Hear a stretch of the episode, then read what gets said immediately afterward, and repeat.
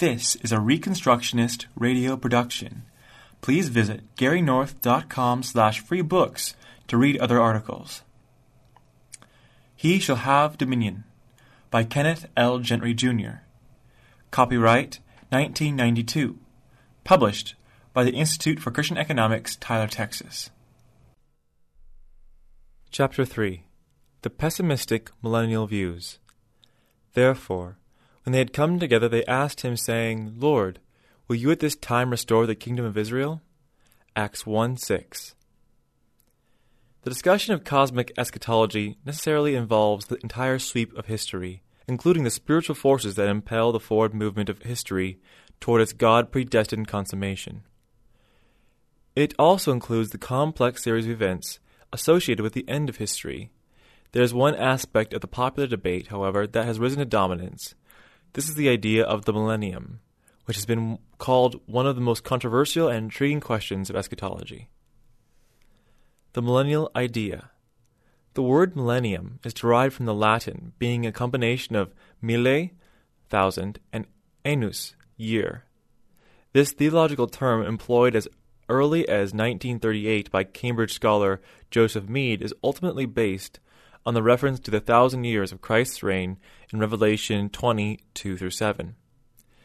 The Greek base derivation is called chiliasm, from the Greek thousand, chilias. Millennialism and chiliasm etymologically have the same connotation and are used interchangeably in eschatological discussion, although the term millennialism is far more common today. Though common in modern discussion and debate, the reference to a thousand year millennium associated with the divine kingdom in history is rare in Scripture. In fact, it is found only in the first few verses of one chapter in all of Scripture. Oftentimes, it seems the eschatological debate is somewhat hampered due to the inordinate influence of Revelation 20. Princeton Seminary's postmillennial theologian Benjamin B. Warfield commentated on this as long ago as 1915. The term millennium has entered Christian speech under the influence of the 20th chapter of the book of Revelation. From that passage, imperfectly understood, there has also been derived the idea which is con- connected with the term premillennial, postmillennial, or therefore unfortunate terms, embodying and so perpetuating a misapprehension of the bearing of an important passage of Scripture. Hoekema notes that the book of Revelation speaks of certain individuals who are said to live and reign with Christ a thousand years, chapter 24. Chapter 20, verse 4. Divergent interpretations of this passage have led to the formation of at least four major views about the nature of the millennium or the millennial reign here described. It is often the case that premillennial theologians and dispensational theologians are more enamored with Revelation 20 than others. Writing of some of the great non premillennialist Christian theologians of the century, dispensationalist L. S. Chafer derides such exegetes because of their view of Revelation 20. Their abandonment of reason and sound interpretation has but one objective in mind, namely to place the Chiloi, thousand years, six times repeated in Revelation chapter 20, back into the past, and therefore something no longer to be anticipated in the future. The violence which this interpretation imposes on the whole prophetic revelation is such that none would propose it except for those who, for lack of attention, seem not to realize what they do.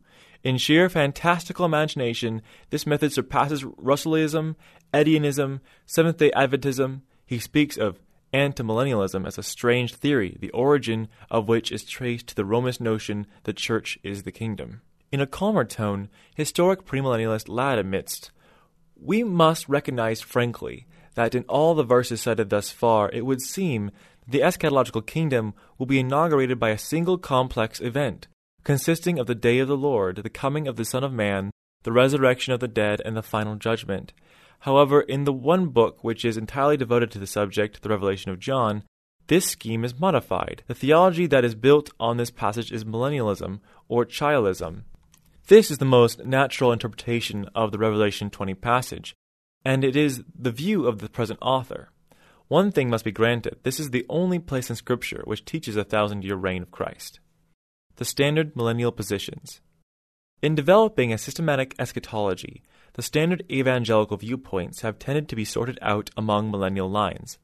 The term millennium is used in association with prefixes that tend to modify the second coming of Christ as it is in relation to the millennium amillennial, premillennial, and postmillennial. The privative A in amillennial emphasizes that there will be no earthly millennial kingdom as such. The prefix pre indicates that the system of eschatology that expects there will be a literal earthly millennial kingdom that will be introduced by the return of Christ pre or before it. The prefix post points to the view of the of the millennium that holds that there will be a lengthy, though not literal, thousand years earthly era of righteous influence for the kingdom that will be concluded by the return of Christ. Puritan era postmillennialism tended to expect a literal thousand year millennium introduced by the conversion of the Jews, rather than the return of Christ, as the last stage of Christ's earthly kingdom. Modern postmillennialism tends to see the thousand years as a symbolic figure covering the entirety of the Christian era. There is an important subclass in the premillennial view that has arisen since the 1830s. It is known as dispensationalism. It is worth noting that historic premillennialists strongly disavow any systematic commonality with dispensationalism. Premillennialist George E. Ladd vigorously protests the equation of dispensationalism and historic premillennialism. He even calls any equating of the two a mistake. This explains why the popular book edited by Robert G. Clouse is entitled The Meaning of the Millennium Four Views. Dispensationalists are aware of their own distinctive differences as well, Ryrie even comments perhaps the issue of premillennialism is determinative for dispensationalism. Again, the answer is negative, for there are those who are premillennial who are definitely not dispensational.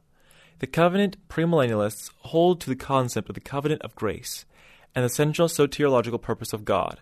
He retains the idea of the millennial kingdom, though he finds little support, support for it in the Old Testament prophecies since he generally assigns them to the church. The kingdom, in his view, is markedly different from that which is taught by dispensationalists, since it loses much of its Jewish character due to the slighting of the Old Testament promises concerning the kingdom. There is a helpful theological sorting difference created by O. T. Allis and modified by J. Adams that works generally well in classifying the three basic millennial positions. Two questions tend to sort the positions into one of the three most basic schools. The questions are 1. What is the chronology of the kingdom? Question 2. What is the nature of the kingdom? The question of chronology has to do with the timing of Christ's second advent in relation to the establishment of the kingdom. If his king coming is before the kingdom, then the, the position is premillennial. If it is after the kingdom, then it may be either amillennial or postmillennial. The, the question as to the nature of Christ's kingdom has to do with the historical character of the kingdom. If the kingdom has, is to have a radical, objective, transforming influence in human culture, it is either premillennial or postmillennial. If it is not to have such, it is amillennial. I will now turn to a sum- summary of the millennial positions and a brief listing of some of their leading advocates. The positions will be considered in alphabetical order. Three millennial positions will be defined in this chapter. Postmillennialism will be dealt with in the following chapter and, and in somewhat more detail. Two qualifications need to be borne in mind as the list of adherents is surveyed. First, the ancient examples of the various millennial views hold to certain distinctive features of the millennial views and would not necessarily adhere to a full blown systematic presentation. Second, it should be understood that any particular adherent to one of the following views may disagree with some aspect as presented in my summation. There are always differences of nuance among adherents to any particular system, Nevertheless, the presentation attempts to portray accurately the salient features of the systems. Amillennialism Definition Hoekema describes amillennialism in the following words. Amillennialists interpret the millennium mentioned in Revelation 20 4 6 as describing the present reign of the souls of deceased believers with Christ in heaven. They understand the binding of Satan mentioned in the first three verses of this chapter as being in effect during the entire period between the first and second comings of Christ, though ending shortly before Christ's return. They teach that Christ will return after this heavenly millennial reign. Amillennialists further hold that the kingdom of God is now present in the world as the victorious Christ is ruling his people by his word and spirit, though they also look forward to a future glorious and perfect kingdom on the new earth in the life to come.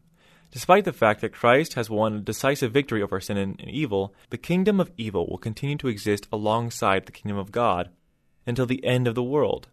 Although we are already enjoying many eschatological blessings at the present time, inaugurated eschatology, we look forward to a climactic series of future events associated with the second coming of Christ, which will usher in the final state, future eschatology. So, the so called signs of the times have been present in the world from the time of Christ's first coming but they will come to a more intensified final manifestation just before his second coming.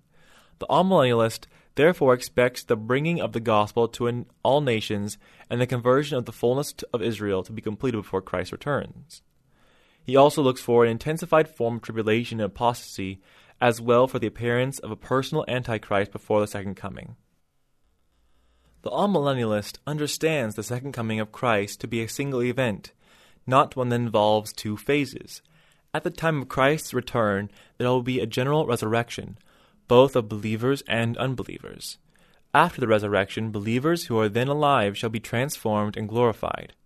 These two groups, raised believers and transformed believers, are then caught up in the clouds to meet the Lord in the air. After this rapture of all believers, Christ will complete his descent to earth and conduct the final judgment. After the judgment, unbelievers will be consigned to eternal punishment, whereas believers will enjoy forever the blessings of the new heaven and the new earth.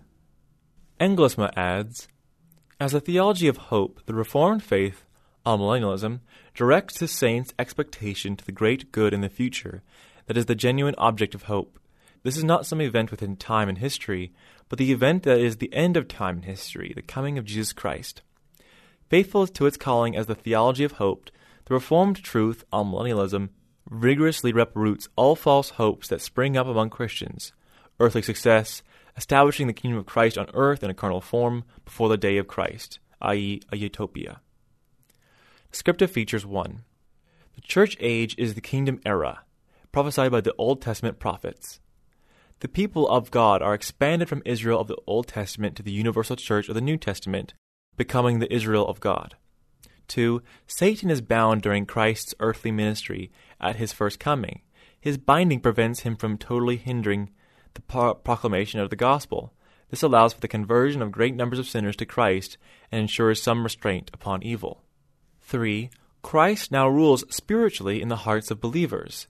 There will be occasional, short lived influences of Christianity on culture where Christians live out the implications of their faith. 4. History will gradually worsen as the growth of evil accelerates towards the end. This will culminate in the Great Tribulation with the arising of, the per- of a personal Antichrist. 5. Christ will return to end history, resurrect and judge all men, and establish the eternal order. The eternal destiny of the redeemed may be either in heaven or in a totally renovated new earth. Representative adherents. In the ancient church, the following are non millennialists who seem to best fit with the amillennial viewpoint. Hermas from the first century, Polycarp, AD 69 through 105, Clement of Rome, AD 30 through 100, Ignatius, AD 107. In the modern church, we may note the following J. E. Adams, Louis Berkhof, G. C. Berkouwer, William E. Cox, William B. Gaffin, W. J. Grier, Floyd E. Hamilton, Herman Hanko, William Hendriksen, Jesse William Hodges, Anthony A. Hoekema, Philip E. Hughes, Abraham Kuyper, R. C. H.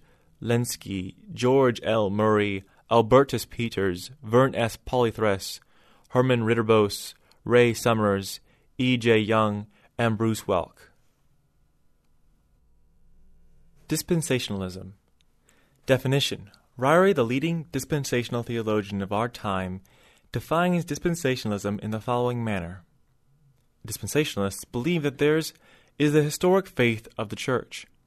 Holding to a literal interpretation of the Scripture, they believe that the promises made to Abraham and David are unconditional and have had or will have a literal fulfillment.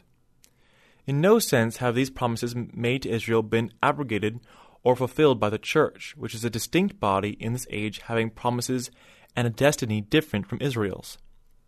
At the close of this age, premillennialists believe that Christ will return for his church, meeting her in the air. This is not the second coming of Christ, which event called the rapture or translation will usher in a seven year period of tribulation on the earth. After this, the Lord will return to the earth, this is the second coming of Christ, to establish his kingdom on the earth for a thousand years, during which time the promises to Israel will be fulfilled. Elsewhere, he defines the area of a dispensation within the dispensational schema of history. A dispensation is a distinguishable economy in the outworking of God's purpose. If one were describing a dispensation, he would include other things such as the ideas of distinctive revelation, testing, failure, and judgment. Descriptive features 1. The Davidic kingdom, an earthly political kingdom, was offered by Christ in the first century. It was rejected by the Jews and thereby postponed into the future. 2. The church age is a wholly unforeseen and distinct era in the plan of God. It was altogether unknown to and unexpected by the Old Testament prophets.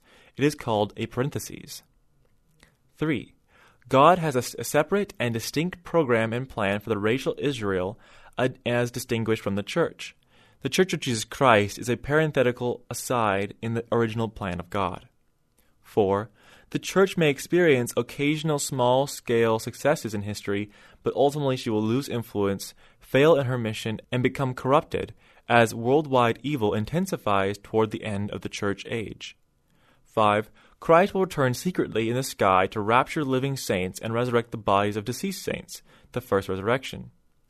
These will be removed out of the world before the Great Tribulation the judgment of the saints will be accomplished in heaven during the seven year Great Tribulation period before Christ's bodily return to earth. 6. At the conclusion of the seven year Great Tribulation, Christ will return to, to the earth in order to establish and personally administer a Jewish political kingdom headquartered at Jerusalem for a thousand years. During this time, Satan will be bound, and the temple and the sacrificial system will be reestablished. In Jerusalem as memorials. 7. Toward the end of the millennial kingdom, Satan will be loosed, and Christ surrounded and attacked at Jerusalem. Christ will call down fire from heaven to destroy his enemies. The resurrection, the second resurrection, and judgment of the wicked will occur, initiating the eternal order. Representative adherents. In the ancient church, none. This belief was created in, in 1830.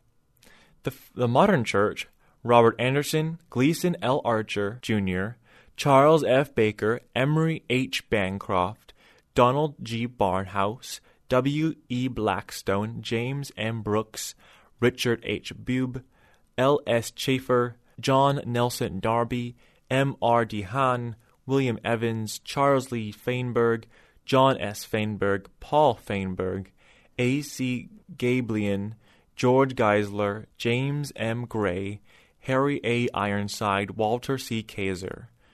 William Kelly, Hal Lindsey, Robert P. Lightner, Alva J. McClain, G. Campbell Morgan, J. Dwight Pentecost, Charles C. Ryrie, C. I. Scofield, Henry C. Thiessen, John F. Walvoord, and Warren Wiersbe.